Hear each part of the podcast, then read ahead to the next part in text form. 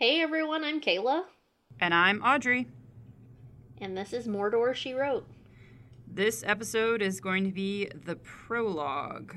This is a podcast where Kayla, who has never read Lord of the Rings or seen the movies and knows very little about Tolkien's Middle Earth, reads the books along with me, Audrey, who has read them many, many, many times. Some would say too many. But we're talking about the prologue here. Yes. Audrey is my Gandalf, and I am the, um, the clueless hobbit. The clueless hobbit. Sure, sure, yeah. Can we Uh, please get somebody to do character drawings of us Oh, God, that would be amazing. as Hit the us up. hobbit and Gandalf? Hit us up if you want to do some character drawings. I'm so down. Oh my Any of our artsy friends out there, there's plenty of you, so. It's true. So, Kayla, we're starting Yeah. pretty lightweight with the prologue. Um, it's divided into four sections. First is concerning hobbits, then concerning Yep. pipeweed, then the ordering of the Shire, and then the finding of the ring. And then there's a little note about the text that um, is really not hugely important because Tolkien is super self referential about this huge world that he's written that you have not been introduced to yet. So, it's not super important. The man to you. uses the man uses footnotes in his own fictional work. It's because he's written it like it's a history. He's so extra. Things Well- you would not get away with in the publishing world today. Fun fact, Kayla. Here's your first of many fun facts about Lord of the Rings. Tolkien set out to create Oh, a fictional language and then realized that maybe he should create a people who speak that language and then realized maybe he should create a world that those people live in. And then the Lord of the Rings came to be. The Fellowship of the Ring. Okay, yeah, that's the first one. Yes, Fellowship of the Ring is the first one. I know. Sorry, I was looking for. I was pulling up me Spark notes. Oh, Okay. you're good. You're fine. Okay. I'm just telling you, this man was a linguist who incidentally became an author. Can I just read the first line of the Spark Notes page on, on the prologue to you? Absolutely. Dense with detail, the prologue is an extended introduction to the history and customs of the race known as the Hobbits. Yeah, that's exactly what it is. Oh, it's Tolkien literally dense is with a detail. sucker for detail, and he writes about hobbits like they are a true historical species that he's studied. Also, Kayla, one of the things you're going to notice is that Tolkien is going to give you multiple names for every place and person and thing, and sometimes he's going to switch between those without telling you. And the reason that he's doing that is that he's treating this like something that he's translated out of the common tongue of Middle Earth, also known as Rest- Westron. Oh boy. So you're in for that kind of fun. Oh boy. Well, what did you learn about hobbits in our concerning hobbits section? I learned that they're short.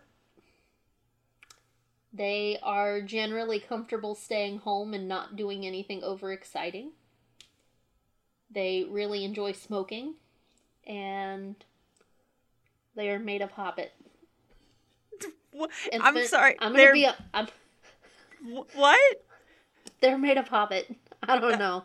It's been um, a, it's been a hot second since I read the prologue. Oh, you're good. I would. I just didn't know if you had anything in particular in your notes. Well, you see, that was the section I did not take notes on. Oh, this is going to be amazing then. It's okay. We Yes. already knew this was probably going to be a shorter episode than a regular chapter. Yeah. So the first things first, in your concerning hobbits section, you're right. Hobbits tend to be short, between two and four feet tall. Uh, they're described as fat but nimble, also stealthy but not magical. Um, they eat six meals a day. They love to give presents.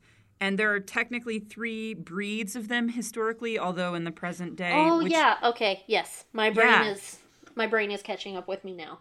When three types of Tolkien describes hobbits and and his world in general, it's super hard in these chapters where he's like presenting it like a history um, to tell when he's talking about present day versus uh, the past, especially because he made up his own timeline.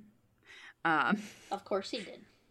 but traditionally, ancient hobbits, there are three breeds, and uh, miraculously, these each of these three different types of hobbits has a particular friendship with one of the other species of Middle Earth. So you have the Harfoots, which are friendly with the dwarves, the Stoors, which mm-hmm. are friendly with the race of men, and the Fallowhides, which are friendly with the race of elves. Uh, this is gotcha. not relevant whatsoever to Lord of the Rings.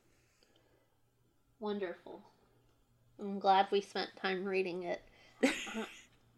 I'm keeping an open mind.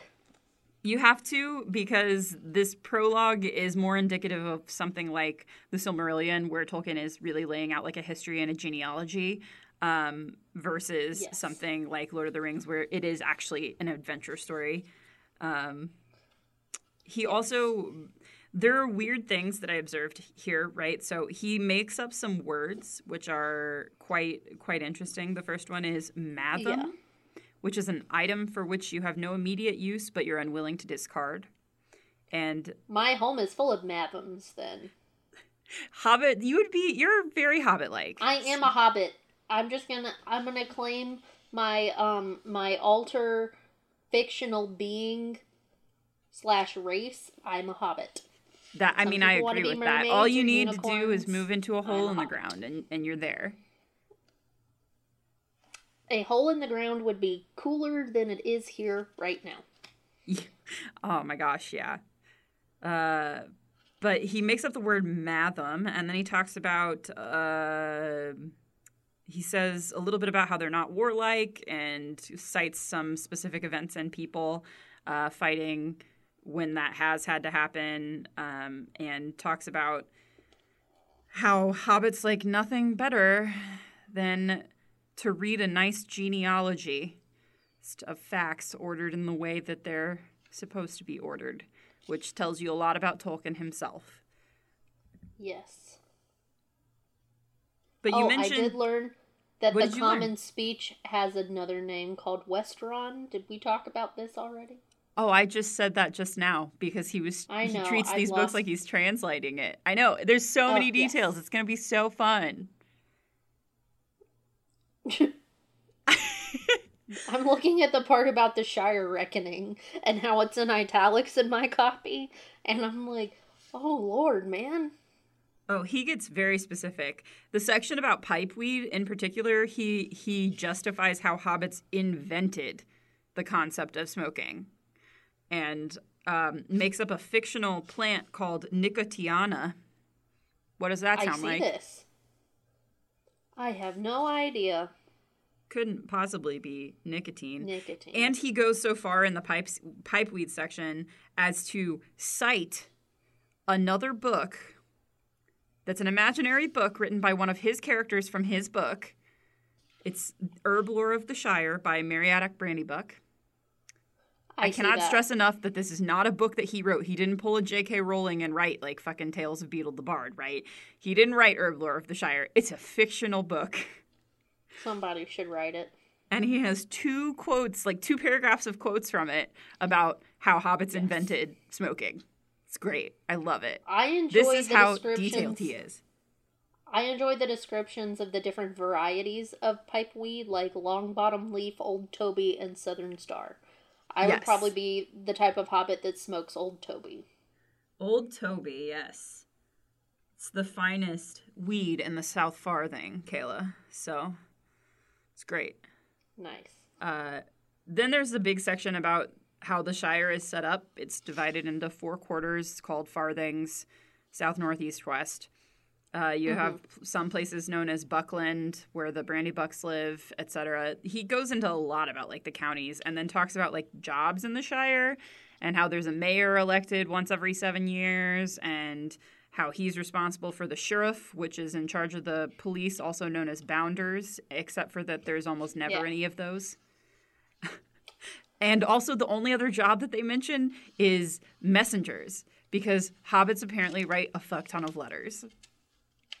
Well, they're lazy as shit. They're not going to go visit somebody. Oh, oh. They'd rather just write them a letter. No, no, they're not lazy, Kayla. You've missed a point here. They're not lazy. They just enjoy oh, things like eating and sitting around and sleeping and smoking. But they're very okay, good farmers. Well, I and... enjoy I enjoy 3 or 4 of those things and my parents call me lazy. Well, your so... parents are not being very generous to you. Uh, I'm looking at a map of part of the Shire that was included in my copy, yes, which I'm sure is also in yours. Yes.